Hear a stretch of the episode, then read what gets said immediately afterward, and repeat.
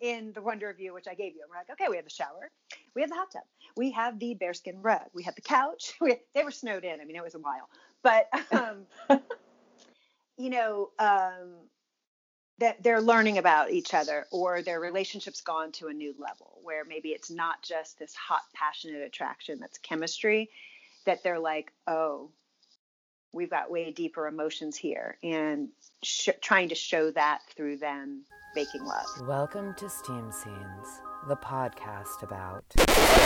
Wait, hold on. Sure, sex is, well, sexy, but it's also sassy and it's silly and it's fun. Hi, I'm El Greco and I write steamy romance.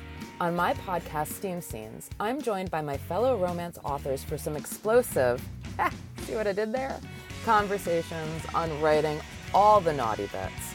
Sit back, relax, and join us for some scintillating conversation on Steam Scenes. Claire Marti is an award winning USA Today bestselling author of swoon worthy contemporary romance novels set Southern California, including the Pacific Vista Ranch series and the Finding Forever in Laguna series. She lives in San Diego with her husband, Silly Dog, and two clever cats. Claire started writing stories as soon as she was old enough to pick up pencil and paper. After graduating from the University of Virginia with a BA in English literature, Claire was sidetracked by other careers, including practicing law, selling software for legal publishers, and managing a nonprofit animal rescue for a Hollywood actress. Finally, Claire followed her heart and now focuses on two of her true passions writing romance and teaching yoga. Welcome, Claire, to Steam Scenes. Thank you so much. I'm excited to be here. Thank you for having me. I'm so excited to have you. So, I guess we'll just start with the the big burning question. When did you realize you wanted to become a writer? Um, you know what? I've always written. I started writing stories. I recently found some old things from my childhood, and I have one that I wrote at the ripe old age of seven called The Cruel Swan and I also illustrated it. So I started young. Um, didn't figure out that it would really um, become a career until later, uh, much later. I'm not going to tell you how much later. you know, a few decades. Let's just put it that way. I love. So do you you have the story? Like you actually physically have the story, your swan story? Yes, I um last year got found got my baby book back and there were some stories in there that I had written. There was another one about a hamburger, little girl eating the hamburger, so I must have been hungry. Then there was the swan. I had one about a squirrel because we um, we had a pet squirrel when I was a kid. Uh, a little baby fell out of the nest and we nursed it and when it opened its eyes, I was the first person that it saw. And so Squeaky lived with us, so I got to have a little squirrel sleep with me, and it was pretty cool. Oh my god, I'm totally jealous right now. You had a pet yeah. squirrel. I did. Squeaky was pretty amazing. That is so cool. And he just ran around the house like a dog would, or did you have to yes. put him like in a tank with like like a gerbil? No, no. He he um he ran around the house, and then what my parents didn't know at the time, and then he slept with me, like literally in the crook of my arm. But what he was doing behind the drapes in my bedroom was gnawing through the paint all the way down to the drywall. Oh, I just kept the drapes. so he basically destroyed everything in there. Um, and then we started, when he was a little bigger, we started letting him out during the day. And then I'd come home from school. I grew up in Virginia. And he'd run down from the tree and climb up and sit on my shoulder and go into the house with me. So it was pretty amazing. Um, I was nine.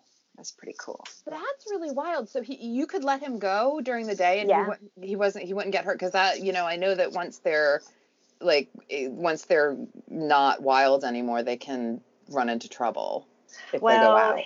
He did, unfortunately. Oh. Um, but I, um, yeah, he just was ready, but he would he would just hang out kind of in the front yard. But I think you know he was always a little bit of a runt, so that was very sad. But I didn't, you know, that's kind of a funny story. So I wrote a story about the girl with a pet squirrel, and how long did you have him for? I love this. I want a squirrel so bad.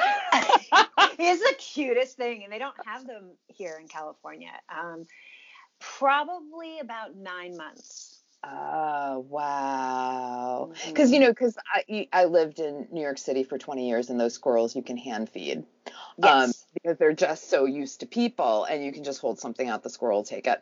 Um, but like to have one as a pet, that's so cool. Yeah, it was uh, it was pretty cool. So, um, that's the that's the I think that's the most exotic pet I've had besides cats and dogs. so did you ever write uh, uh, in these um, these new these early books did you write a romance um, not not as a kid no um, but i did i fell into romance at a probably way too young age my um, my mom was reading rosemary rogers and kathleen woodiwiss which were quite racy historicals back in the day and around the same time that I had Squeaky, I don't know if this was, I can't remember if this was happened at the same time, but I think I pilfered one of my mom's books and I was reading it like under the covers with like a flashlight. And I didn't understand half of it because it kept saying, you know, and Steve took Jenny. And I was like, where did he take her? because I didn't know what that was. and then I realized that those books you know, because the hero was the alpha hole or whatever you want to call him, and he was dark, and but she was the one woman, and through her love, he was redeemed. So that I think explains my ex-husband and two ex-fiancés. Whoa! I, I, was always attracted to that very handsome, very you know. Um, kind of brooding hero, right? And yeah. I was prided myself on being the one who, you know, would bring out his good side and touch his heart, which I would, but it still didn't make the bad part of him go away. it took me took me my 20s to figure that out. yeah, I have a long history of bad bad boys and yes, I blame that on my 9-year-old self reading those books. So folks wait till you're a little older and you understand what him taking you somewhere actually means. Because he's not taking you to dinner necessarily or if he is you're not wearing your bodice God. wow all right an extra fiancés later now I, I have to so i have to ask your your current husband is he he's completely different than anyone I ever dated. And when I met him, um, I was like, I don't know if I can date him. He's too nice. I'm uh, gonna be bored. I don't, you know, I was I was worried, and you know, but I had done lots of therapy and all that type of stuff. And, and my girlfriends, like long term friends, were like, Claire, no, you just, you know, it doesn't have to, you know. And I was like, okay and then he kept surprising me. Like I kept expecting. I was a little cynical at that point. I was like, it's just not going to work. It's just not going to work. And he just kept surprising me in a positive way. Okay. And even like a year into it, I was saying something to my best friend who's known me since I was 14. And she's, I was like, you know, something about like I had the upper hand. she goes, no, Claire, Todd just knows how to handle you. And I was like, excuse me? I'm being handled? What do you mean? so he just he's just like super steady, super cool, but he's very strong. And he's just right. so steady that you sometimes I didn't realize that that was strength, if that makes sense. So he's just a perfect balance for me. We have so much fun, we laugh, and he's just he's got my back, which is a really beautiful feeling, you know? Yes, absolutely. Absolutely. So, um, how long have you been married? Sorry for all the personal questions. Um, curious. Oh, no. yeah, because you can tell I'm such a closed book. At um, any point, though, you can just be like, you know what, shut up. Um, none of your damn business. We got married in 2012. Okay. So this year will be nine years. And then we were together. We met in 2008. Okay. Oh, cool. Well, congratulations. Uh, you, you, know, after a couple of false starts, you finally get it right. You know, right. That's kind of how I felt too. yeah. Serial monogamy success story. Yeah. Number 22. I will make it work. I will make it work. I, I was like, well, I made it work, but I don't want it now. so let it go. So while you're sort of like hiding under the covers with Squeaky and your flashlight reading your mom's what like what drew you to it? Were you like, oh, or, or were you just kind of like, eh, at first, or were you just like, um, I found my I found my my genre? Well, you know, I was always a bookworm. Like, I mean, I was reading at a really young age and reading even in in school like in third grade they sent me to be with the eighth graders for their reading class. Like i was Ow. i just it was just one of my you know i've just always been a bookworm. And i love romance. I love the excitement and the thrill and i love um you know my favorite stories there's always an element of a very strong banter.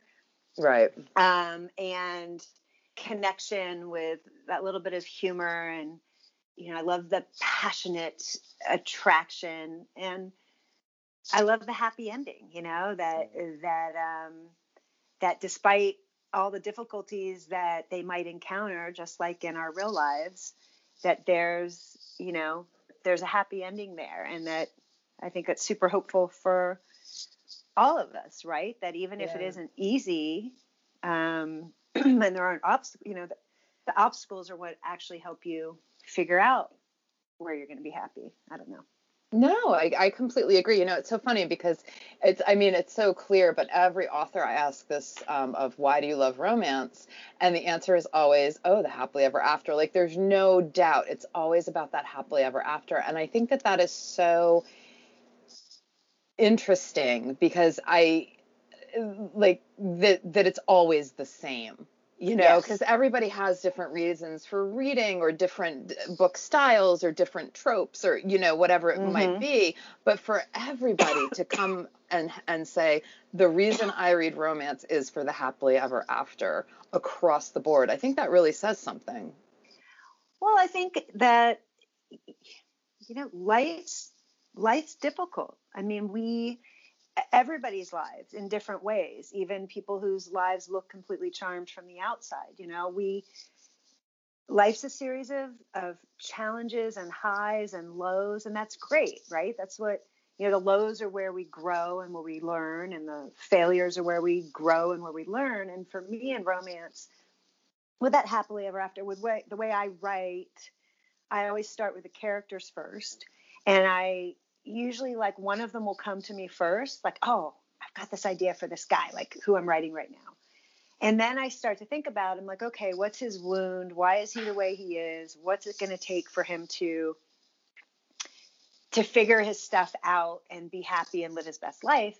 So then I come up with the heroine and it, I can. It goes in either order. It just depends on the story for me. Okay, sometimes. I was I was about to say. So oh, the hero comes first. Okay. sometimes, okay. you know, I had I had four older brothers and a lot of guy friends growing up, and I didn't really have a mom, so I grew up with my father. So I'm I can be kind of a dude. okay, so you I had a very masculine energy yes. surrounding you. Yes, very much so. I did not come into my more feminine side till probably later in my 20s. Um, okay. I was very kind of, yeah. Um, but for, whether it was the hero or the heroine who I came up with first, I believe like in relationships is how we figure out our our stuff and our issues and and find ways to heal our wounds or you know like that mat like I was talking about my husband and I you know I can be a lot and he can be super mellow and it doesn't bother him that I can be a lot of energy or loud or here or there. He's just happy with it. Whereas maybe somebody else would be like, God, would you shut up? Or it would make them competitive or, you know, that type right. of thing. So so I think we work out our issues and and help figure our own stuff out through relationships, right? They're lessons, whether they're good ones or bad ones. So right. that's what I find interesting to play with in my books. Oh, I, I actually really love that. Um, I'm I'm kind of curious, sort of, uh, you know, where do you find your inspiration for these characters? What is there something that jumps out at you, and you just are all of a sudden like, what's that spark?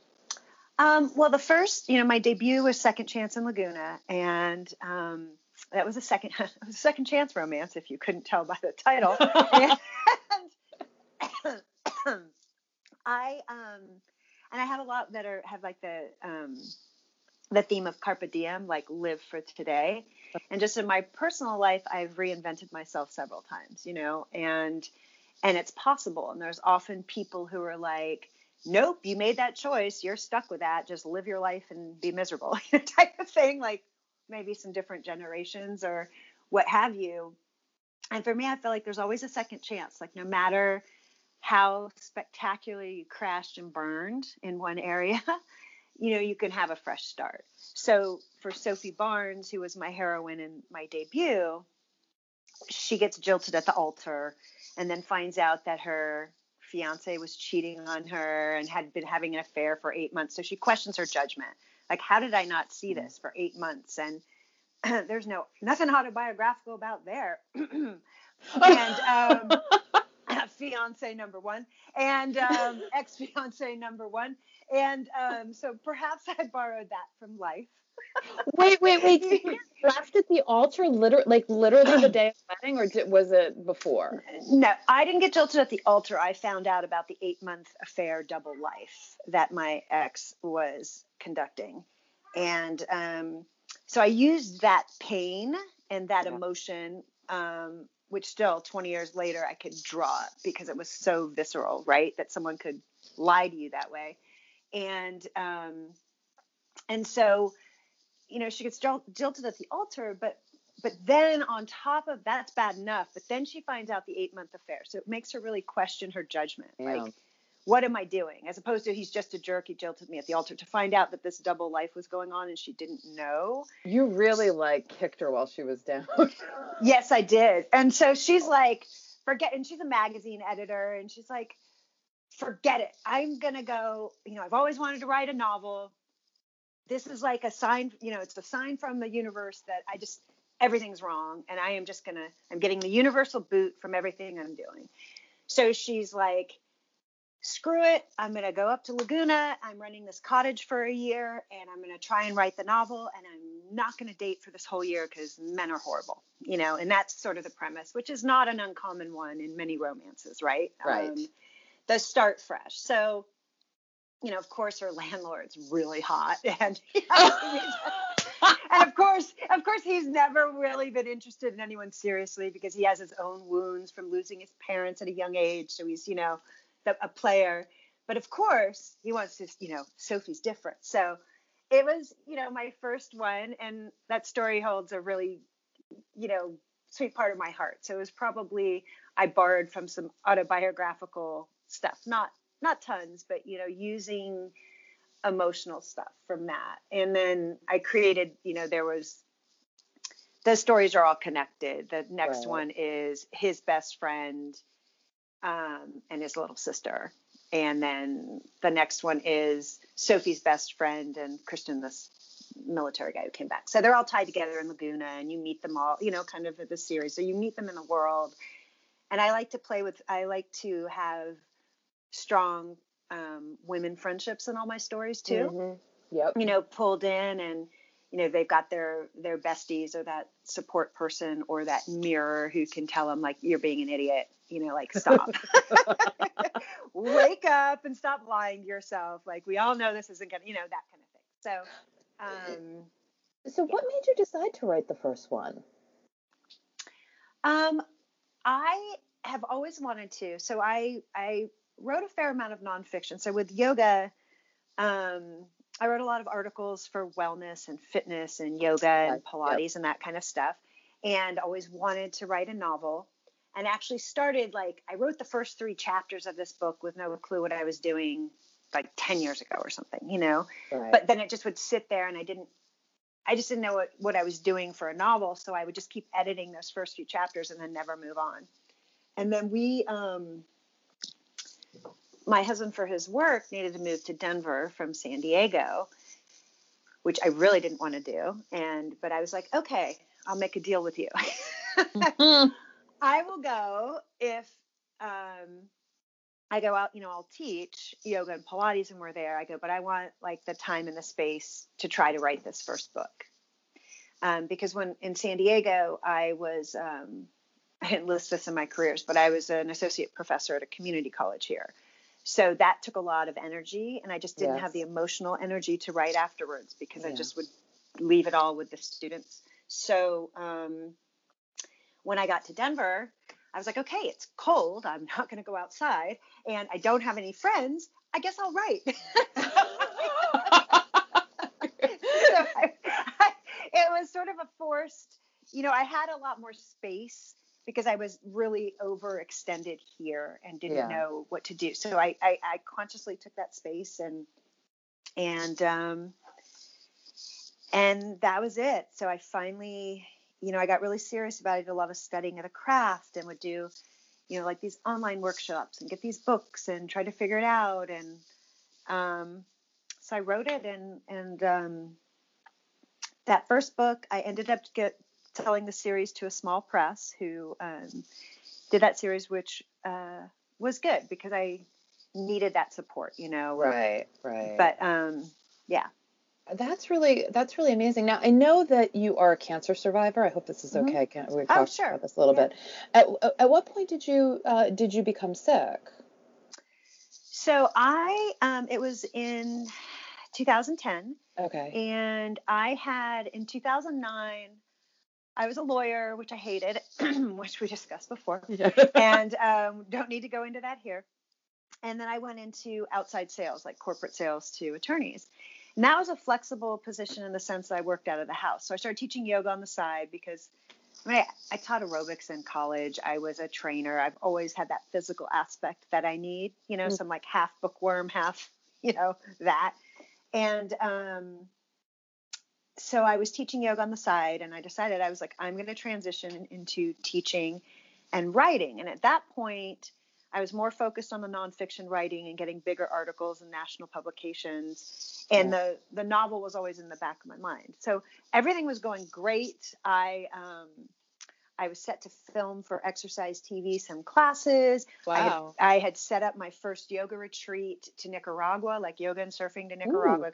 I've led a lot of international yoga retreats. And um, so everything was rolling along really well. And then I found a lump. And um, that sort of put a screeching halt. I couldn't do the yoga retreat. I couldn't um, film for Exercise TV because I had to have surgery and all that kind of stuff. So it sort of it just put a big roadblock for a bit, and I had to um, I had to slow down, even though I kept teaching all through, and I ended up um, start um, City of Hope, which is a big cancer research hospital in the country based in Pasadena, approached me to start an event called Yoga for Hope in San Diego so I started working on that and that turned into the biggest yoga fundraiser in Southern California. Like at the wow. the sixth year, we had a thousand people practicing yoga at Petco Park on center field, and I was the MC and like the fig, you know, the co-chair, and I would also teach, and we'd have other, you know, people would come kind of to raise awareness that yoga, you know, a raised money for research, but b that yoga and meditation are really powerful tools for people going through cancer and illness because yeah. it, it helped me so much. So that's also why I was so busy. When we moved to Denver, I would fly back for the event, but I wasn't in the middle of being a professor, being a chair for this huge, you know, if you've ever done big events, you know how time consuming they can yeah. be, especially when you're a volunteer. yeah. So yeah. um that's when the yeah, that's that was uh, when that all happened. Oh wow. So you were so you were kind of but you came into writing sort of after your recovery or was it in sort of in the middle of it? Um I actually uh what what ended up happening is when I was going through treatment I started blogging and sharing my experiences and I was very you know some days were really funny and some days were really raw. Yeah. And um that started picking up some steam and people were like approaching me and telling me the blog had helped them understand what their sister was going through or helped them feel like they weren't alone in what they were experiencing that type of thing right. um, so i ended up um, what i did when we first got to denver was i took the blog and i adapted it to a memoir so i actually have a memoir right. called come ride with me along the big C um, to to help people along so i kind of had joked like, well, you know, being sick really helped me sort of sit still long enough to write longer, if that makes sense. Yeah, it does. Because I, I, one of the things that sort of struck me about your story, and sort of that's why I was trying to piece together where, the, where the, the your sort of focus into your your next career, your romance writing career, was, is that I found that oftentimes some sort of hugely impactful moment in somebody's life will, because that's what happened to me, will jar them into saying, "Hey, wait a minute, this is what I really want to do." Mm-hmm. You know, and I think that that is so fascinating and compelling and and and strong, and yeah. you know, and sometimes unfortunate that it has to take that sort of like big life altering thing, and it's usually surrounding health to make us sort of like get off that get off the grind and get down to what really the thing that really makes our hearts sing. No, that's very true, and it's um that was you know that that opened that space up again of slowing me down because i'm kind of those you know I, I, I like to get things done i've done a, a lot of different things in my mm-hmm. life and and that's good because i feel like you know i love doing this i love working on this event and then then it's time to kind of move on because i want to do something else because i'm interested and i and i can like we yeah. all can right and yeah. um i've always had the carpe diem mode though um nah, if we're going personal, but I was just talking about this. But unfortunately, I lost three of my brothers of the four, and Whoa. I lost them when I was in my 20s. Yeah, I'm so very I, sorry. Wow. Thank you. Yeah, I you know, it was you know over 20 years ago, but it was you know I lost three of them a few years apart, and they were all young, like 27, 33. It doesn't mm. really you know I won't go into those details, but from the time I was 20 and younger, I I knew that life was short. So okay. it wasn't necessarily cancer that woke me up to that. And I think that's why I always like when I quit being a lawyer after three and a half years, people are like, but you did all the time in law school. I'm like, but it's all still in my head. you, you, can't you can't suck well what I you know please take the property cases. I will give them back to you and the contracts. but you know it's you know the education is still there and the lessons I learned and how you know I can write lawyers pretty well and books. I've done that. You know, it's like it every every experience has led to to the writing. And it um yeah. yeah. You know, but yeah. I was actually talking about that with somebody oh, a couple weeks ago. I don't I wish I could remember who now. And I was kind of lamenting like I was like, yeah, I've like done all this weird stuff and I've gone to very like I've done I've taken all these weird classes and I've got all of these weird certificates like I'm a yes. statistician. like what? You know, like like all of these things like all of these things that you're just kind of like, wait, what are you? Who are you? And then somebody was like, yeah, you're a writer.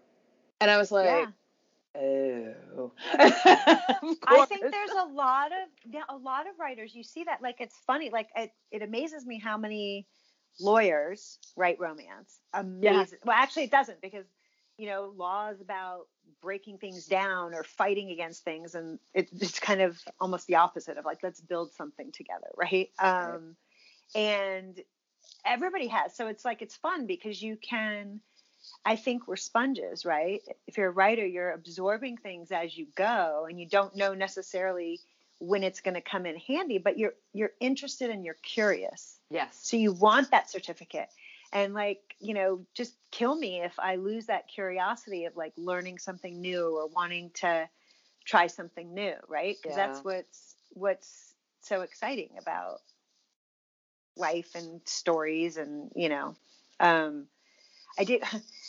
You asked me like so Pacific Vista Ranch, if I may, if it's okay. I don't know if you have something to say, but like in terms of inspiration for the stories, I teach yoga to some um, private yoga clients, and um, they live in Rancho Santa Fe, which is this small exclusive community in North San Diego County, and a lot of people don't even know it's there. It's like five miles from the ocean, you know, and it's, so it's, it's really close to me. But you drive in there, and it's all kind of hedges and gated homes and and everybody has horses.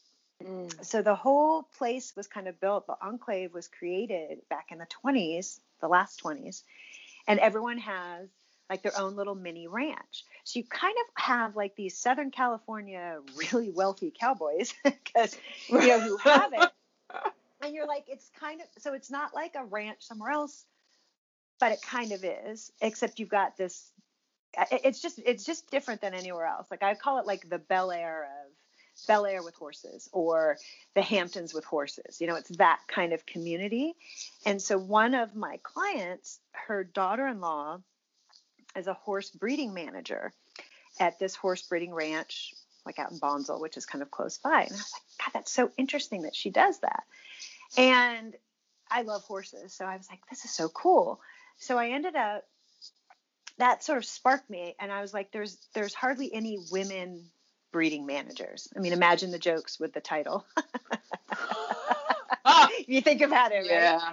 I was like, this is really interesting. And so I went out to see Casey.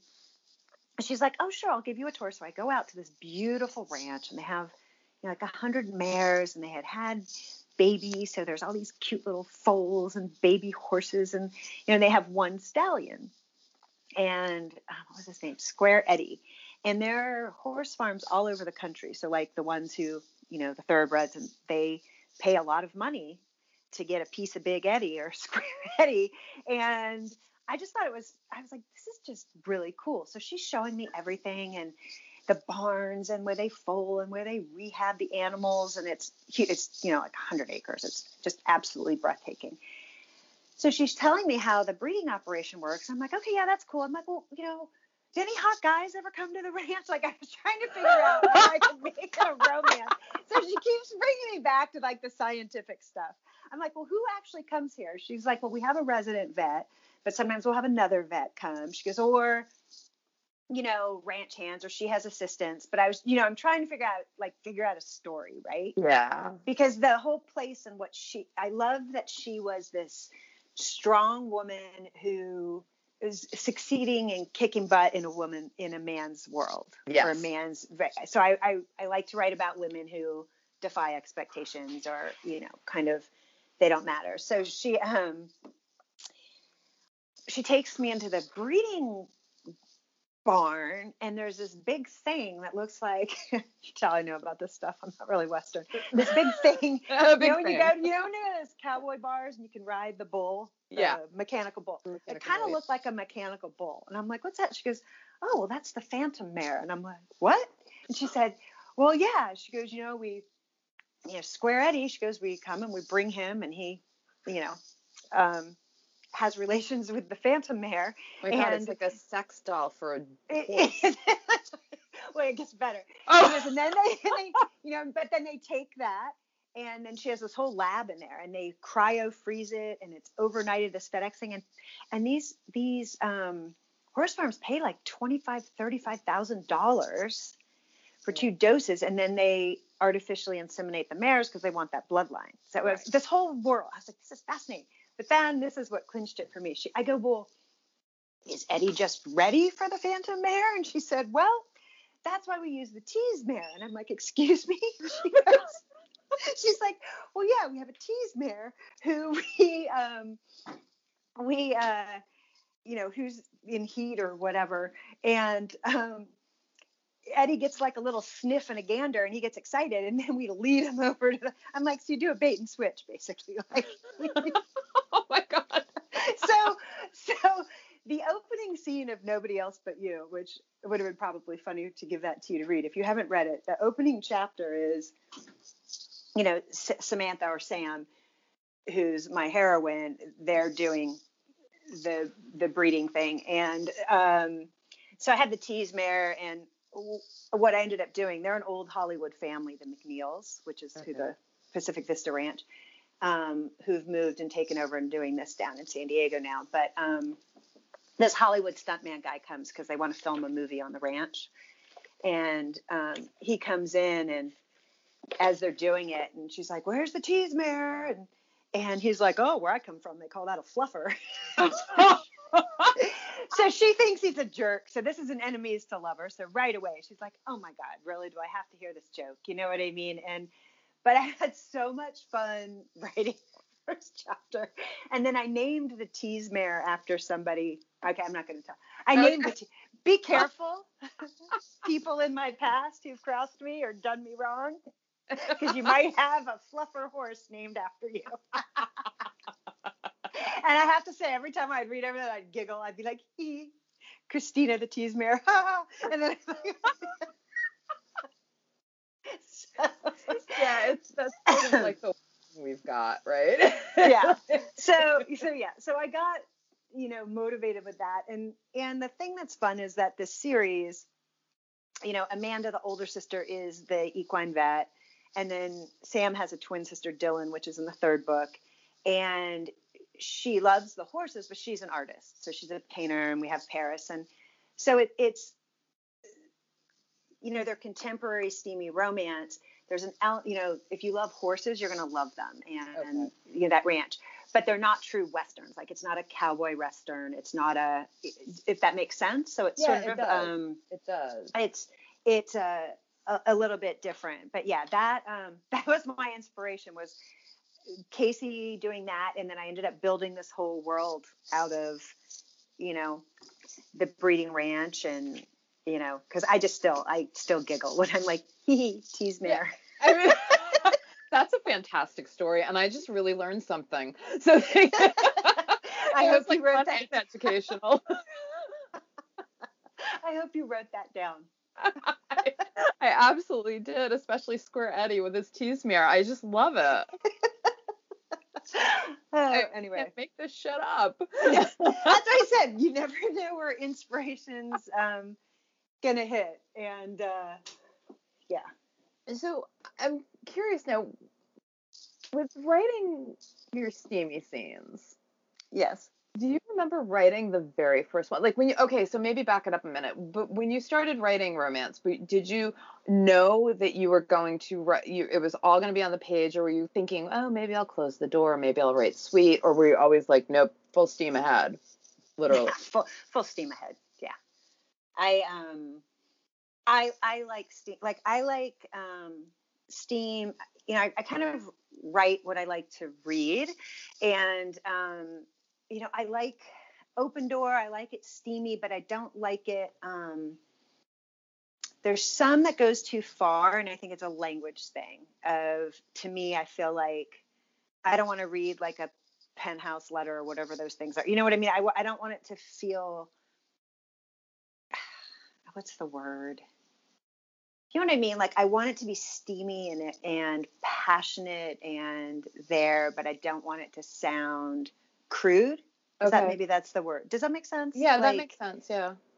You know, um, so uh, yeah, but yeah, sweet. No, I, I mean, I'm sure I could write it, but I, by that time, I'm all excited. I want to write the steamy scene by the time I get them there. so do you remember writing your very first one? Like what was that for you? Was it just like, ah, it's just another scene? Or was there a little bit of hesitation or um, you know, no, there wasn't really hesitation. It was just um it was it wasn't like I had to kind of like everything else. I, I had to write it all down and then I looked at it and was awful and then I had to go through and kind of remember. I was like, okay, I need the sensations. Like, mm-hmm. what's the smell of the skin, or you know, the taste, or how smooth or silky or not. You know what I mean? The texture. Like, kind of getting. Um, going through and making sure that I was really weaving in um, all the senses into okay. it. Okay. And then also realizing that it didn't have to be like full sentences, you know, that you could play with the rhythm of the words to play with the rhythm of the scene. So if it's like a tender, slow, like maybe like I usually in those books there's let's say there's three open door scenes, right? Um, three different sex scenes. Like each one for me are they're showing some different stage in their relationship, not right. just a different position. Like, okay, we have the shower, we have, you know, the rug. like, I mean, in in the Wonder of You, which I gave you, I'm like, okay, we have the shower, we have the hot tub, we have the bearskin rug, we have the couch. We, they were snowed in. I mean, it was a while, but um, you know, um, that they're learning about each other or their relationship's gone to a new level where maybe it's not just this hot passionate attraction that's chemistry that they're like, oh, we've got way deeper emotions here, and sh- trying to show that through them making love. Um, that makes sense. So, do you? Well, I guess the first question would be: Are you a plotter or a pantser? I think I'm kind of. I saw the word like a. Is it plantster? Yeah, the plantster. Um, I can't. I can't um, plot in too much detail in the sense of I have author friends who have outlines where they've got like every scene and they know what it is and you know kind of written out what each scene is before they even start writing the book. I can't do that. Um, I use beats more often, so kind of like romancing the beat by um, Gwen Stein or that type of thing, or even um, you know kind of knowing each character's arc and where they need to go. I usually start with um, I have the framework. Like I know how I'm gonna I know how it's gonna open, and then I know a couple big turning points, you know, Right. that are gonna happen in the middle of the book. So you know, so it keeps getting interesting and it keeps escalating, and then I generally know what the dark moment's gonna be and kind of how I'm gonna pull everything back together. But I find that um, if I get too, like I said, if I get too detailed in exactly how I'm going to get from point A to point B, I get frozen. Hmm, okay. So if if I know I want to get them to point B, I might just start writing, you know, oh this might work, and then I'm like, ah, it doesn't work, because sometimes they just want to do like you think you have the characters figured out, and you th- you think this all makes sense, and then they want to do something else than what you thought they wanted to do, if that makes sense. When they You know, it does. It does. Because I know when I'm writing my characters, I, I, you know, no matter how deep I think I'm going into some sort of like, you know, character building, character descriptions and backgrounds and all of that, Mhm. when I end up actually writing them, it, something comes out that I hadn't even thought about. yes, And I'm like, oh, oh. And it kind of can't, you know, sometimes it changes the whole dra- trajectory of the Yes. story.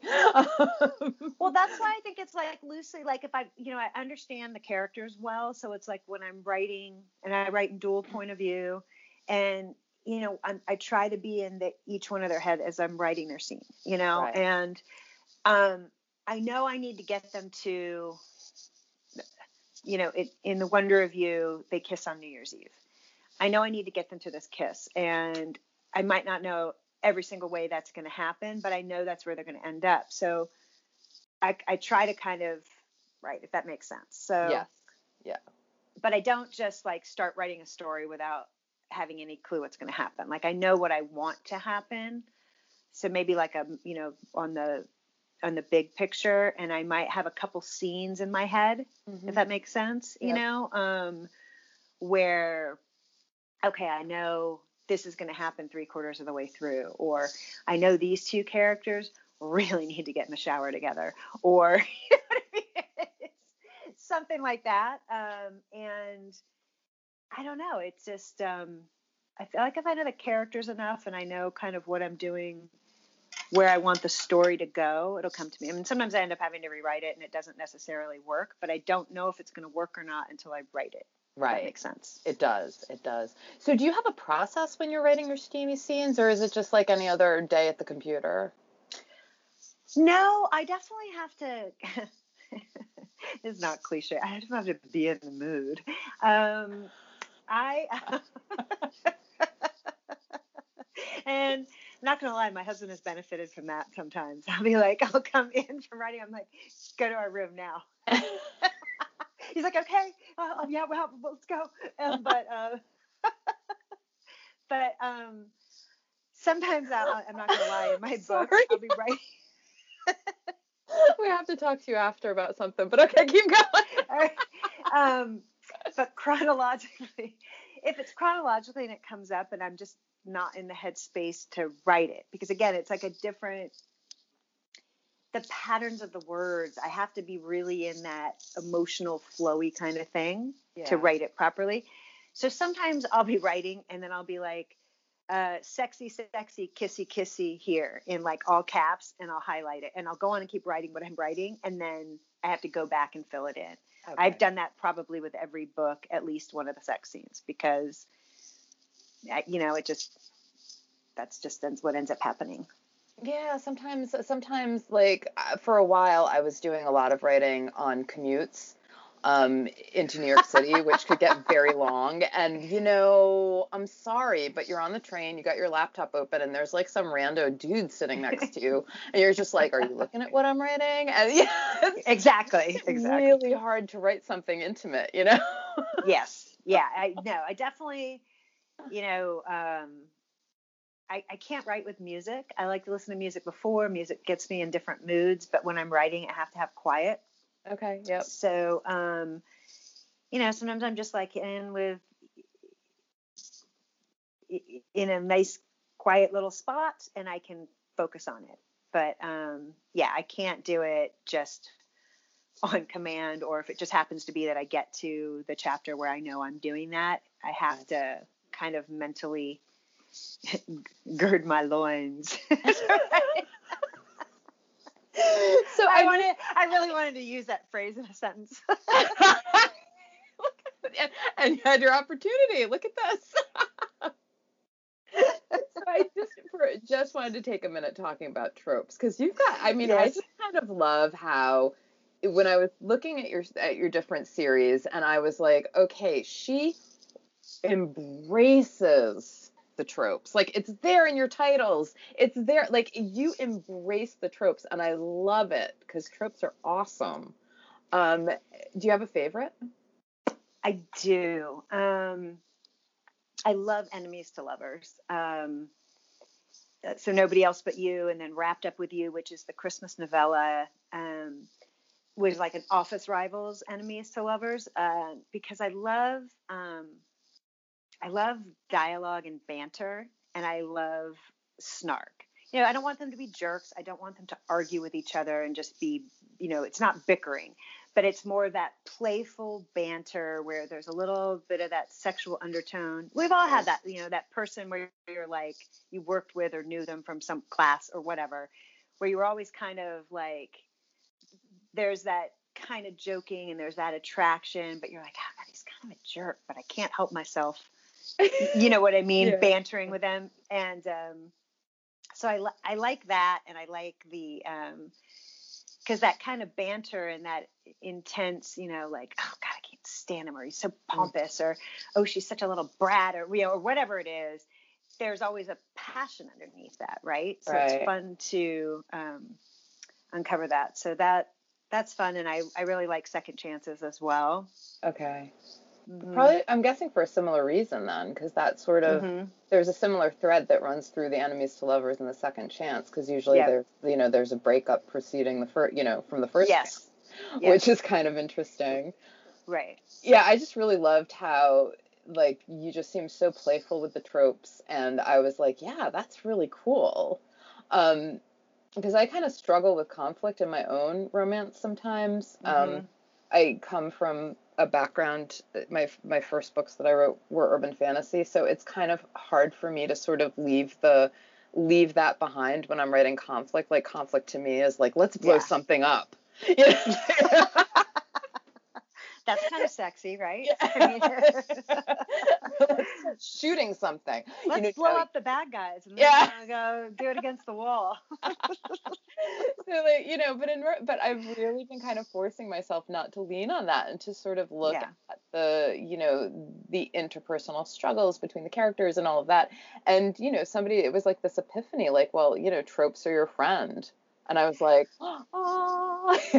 well, that you know, I didn't really understand them like when I first started. I mean, you you kind of do them because that that's just part of a romance, and I didn't yeah. really realize what that all meant. And and um, you know, the wonder of you is a friends to lovers, and that was the first time I've written that, and that was a little bit more difficult for me because there is inherently less conflict, right? Because they're already friends, like in they like in, each other, yeah and they you know they've been lifelong friends childhood friends. They had each other's back. So the conflict more is like you know if you watch you know seinfeld you know sex always messes up the friendship. Like we can handle it but you can't right? You know and um so it's like this person has always had my back. Like i've got a few people in my corner that i know i've been able to count on my whole life. Like if we succumb to this attraction like where did that come from?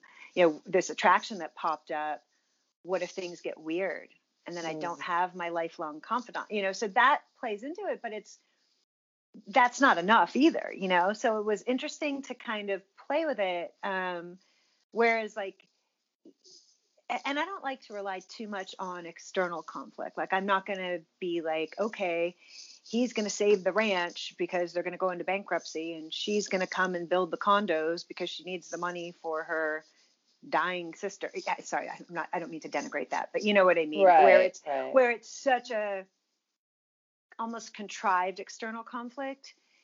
It, you know, there's a I think a fine line between like, okay, you know, who's going to win that, and then they have to play in there. You you need some external conflict, obviously, to to work. But I think where it gets interesting and juicy in stories, and where you start relating to things, is where it, where it is more personal. You know what Yeah. I mean? Yeah. Um, so, so yeah, that was that's interesting. Um, even though we do, you know, adding some kind of time crunch, like this has to be figured out. That's why I think stories what what are really fun, or like when people have a secret fling, or you know, okay, we're just going to do this for two weeks because I'm moving away. You know, then you've got that burning, you know, ticking clock right. and what's going to happen. Like that's a fun way I think to add conflict that doesn't feel too contrived, hmm but it definitely gives, you know, gives urgency to it. Yeah. Oh, that's really cool. Anyway. Um, so since we're we're talking about the wonder of you, um, let's dive into that steamy scene. Can you set this up for us before we start reading? Um, the scene or the story? Uh, the The scene. story. Yeah, like where are we in the story? And okay, wait, I'm having a brain fart. Which scene did I send you? it's it's their first. It, it's the first time that we have um we have uh, Grant and um oh my god I just lost her name. Olivia. Living. Olivia. And then, the- and then the hot tub. They are they in the hot tub? Or are they on the? They're on the rug and. Yeah, it's the rug. It's the rug. It's like the first time that they're going to do this. Yeah. Yeah. thing. Okay, yeah. Sorry, I apologize. I've just gotten so excited. We've been chatting, and I like ah, went right out my brain.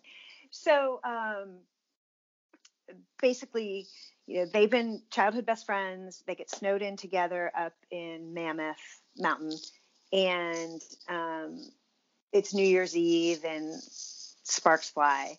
So, um, basically they've both been fighting this attraction to each other because they're like, no, this is my, you know, they were like the three musketeers in high school with you know, their other friend who is not in this scene, is not involved in this.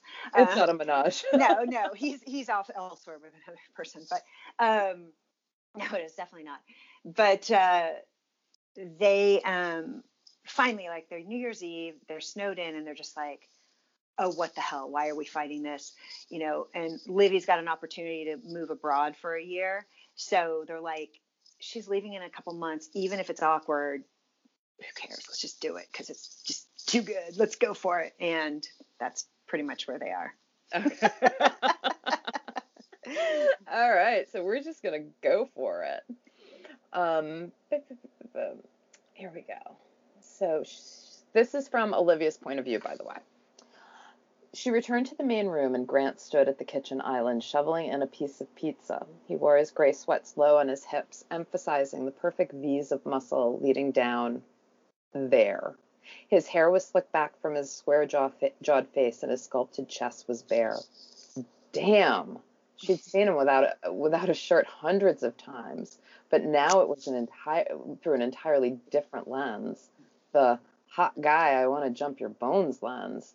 She sucked in a deep breath because of because that body of his tempted her to swoop, S- swoop, not swoop, swoop.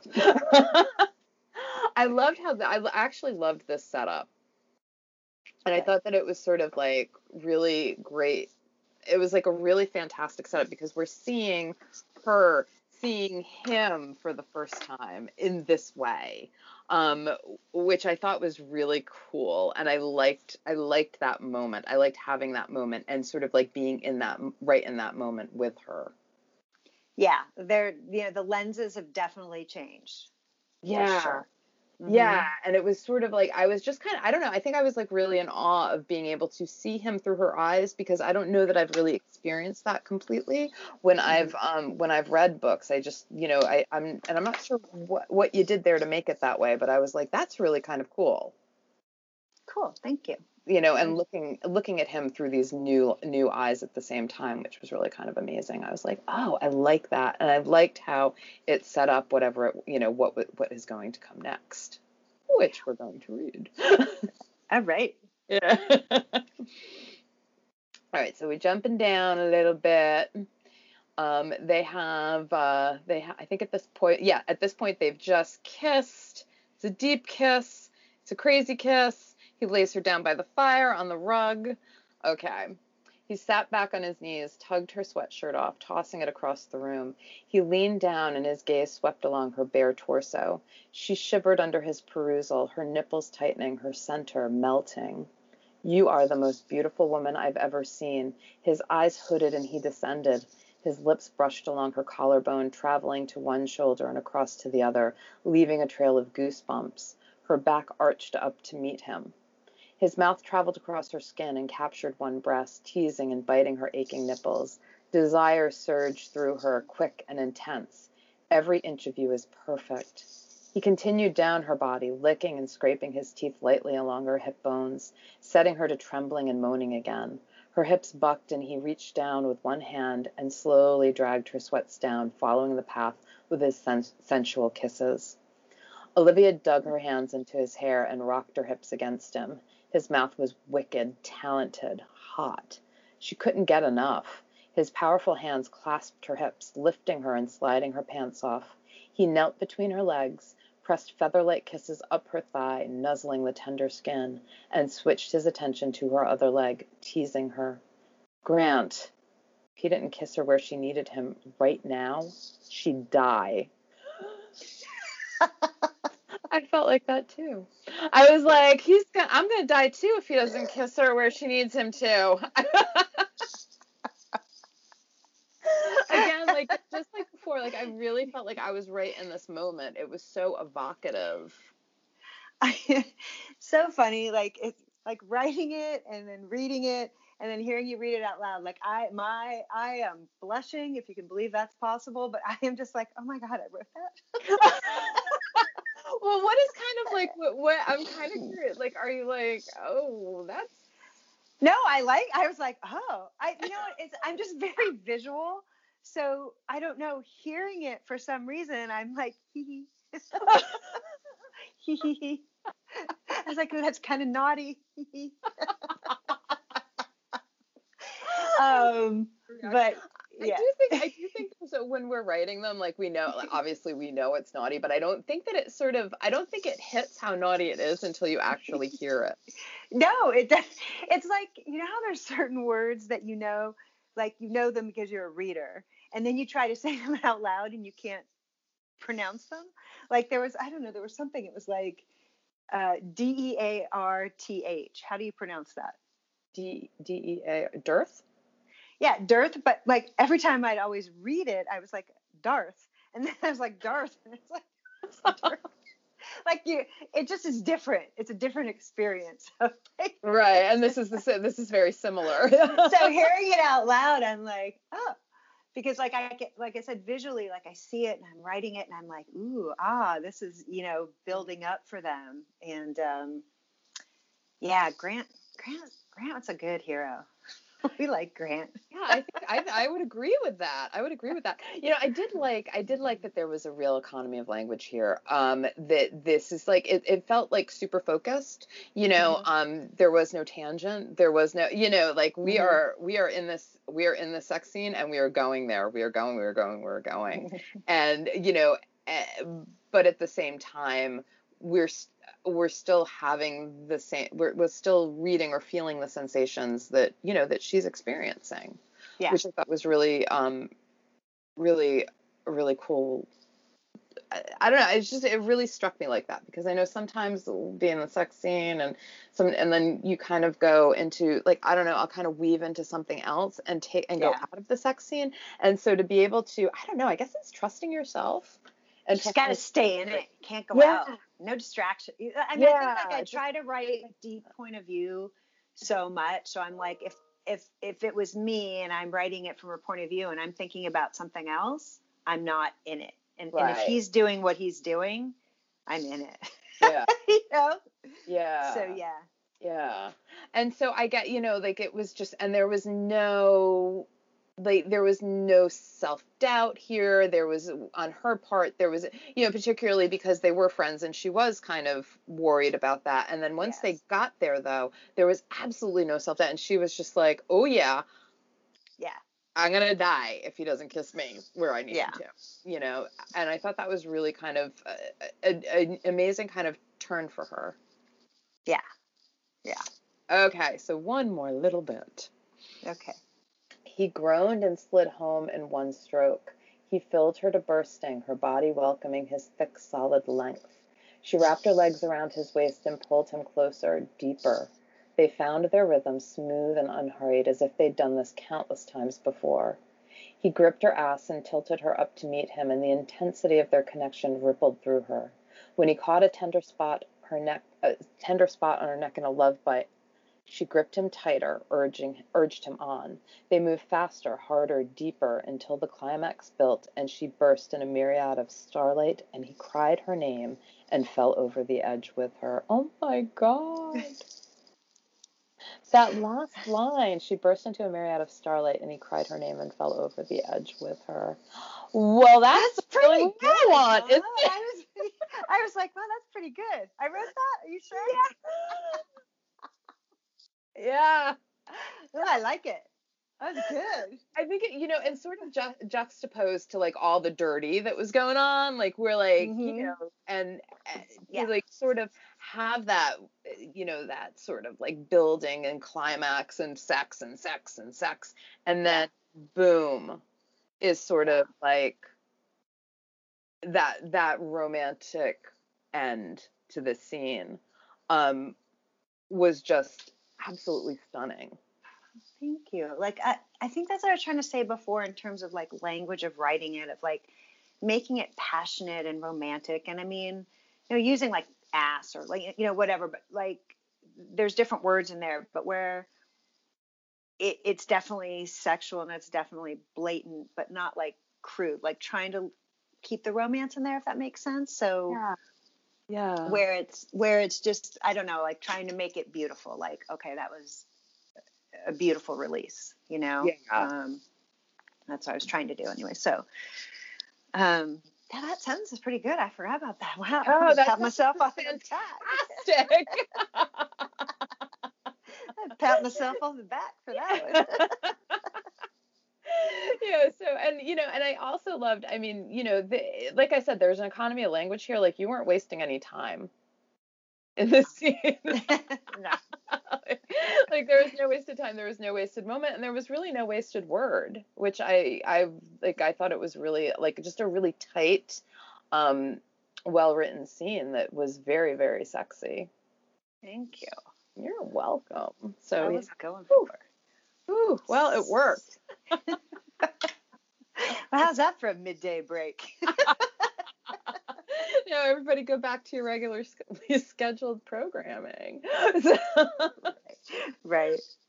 so, Claire, what do you have coming up? What is coming up for you?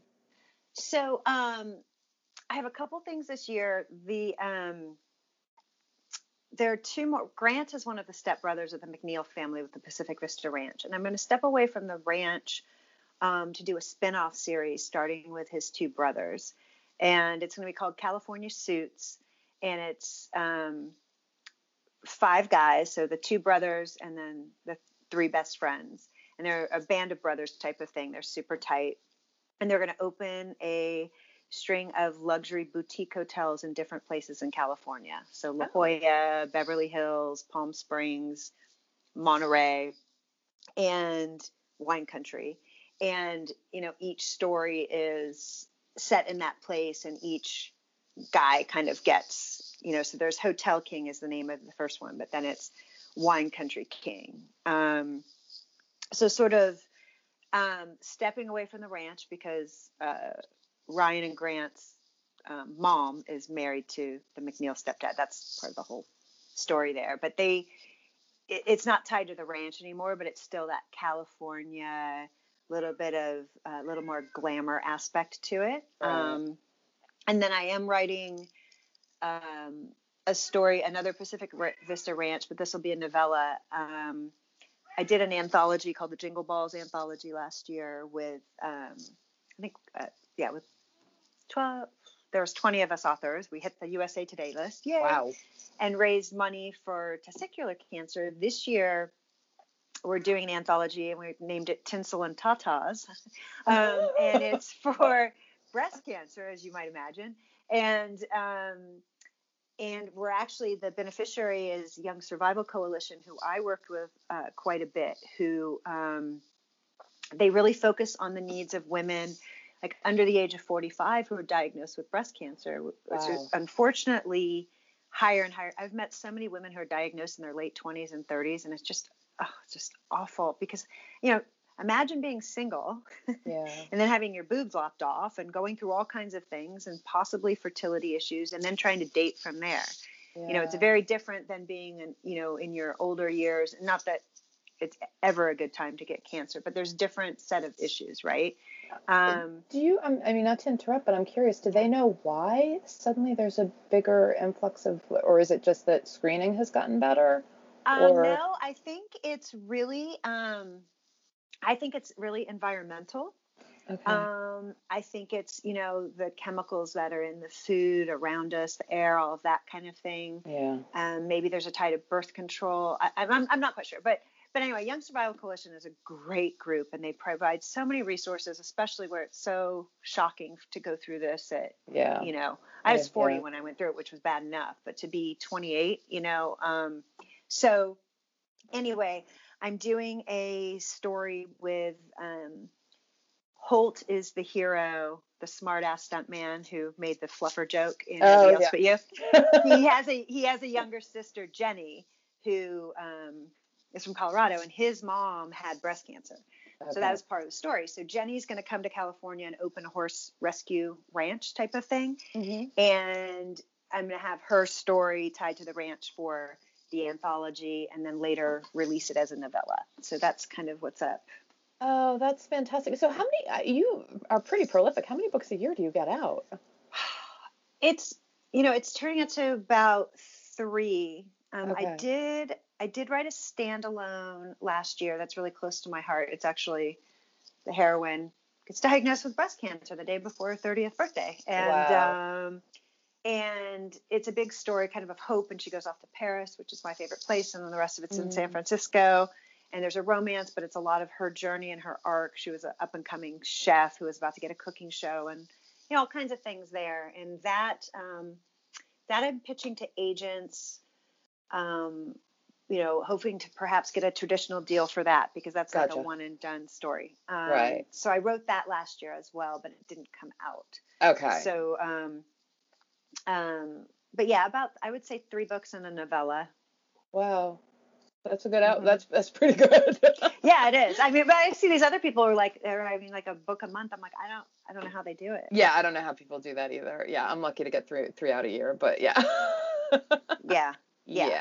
Yeah. That's yeah, that that sort of output is kind of mind blowing to me. I think they're shorter books. I mean, my mine tend to be on the long side, you know, like mm-hmm. you know, mm-hmm. ninety thousand words or so. Okay. So you know that's true i think if yeah. you have if you write you know 50000 words you know that's, that's easier. two books you know in in yeah. one so it, that makes it a little bit easier but still no it's all, no my standalone was 83000 and then these books like the pacific vista ranch are about um, between 65 and 70000 yeah so, you know there's a real talent to writing short i have to say i can't do it I can't write as long as well. You know, you said kind of with tight. Like I, um, I try to write as tight as I can. Yeah. So, but again, that's you know, I think it's just style. Yeah, yeah, it is. I mean, I've tried to, you know, and but I always feel like I don't know. I always feel I, I think I tend toward the towards a bit more towards the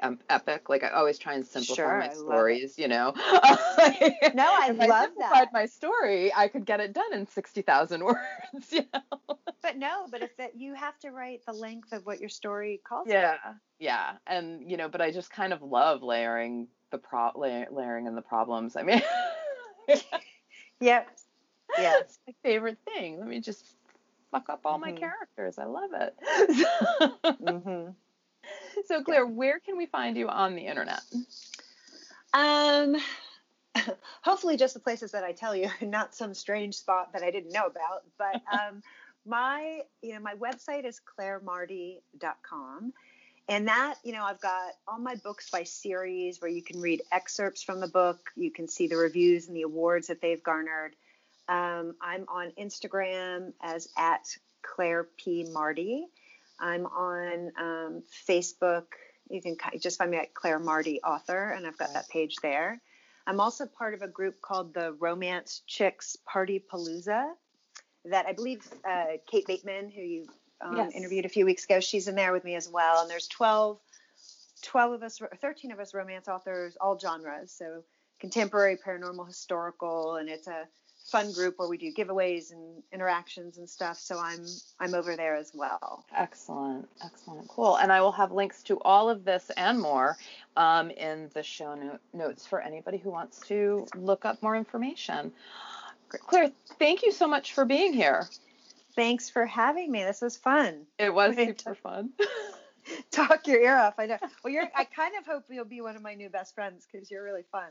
Oh, thank you. I would love that. Yes, let's hang out. Yes, yes, let's yes. Hang out. Hang out. Let's be friends. Okay. I hope you enjoyed the episode. Sign up to get email alerts when a new one goes live at elgreco.rocks. And don't forget to five star us on Apple or wherever you listen to your podcasts. Thanks for listening. See you next time.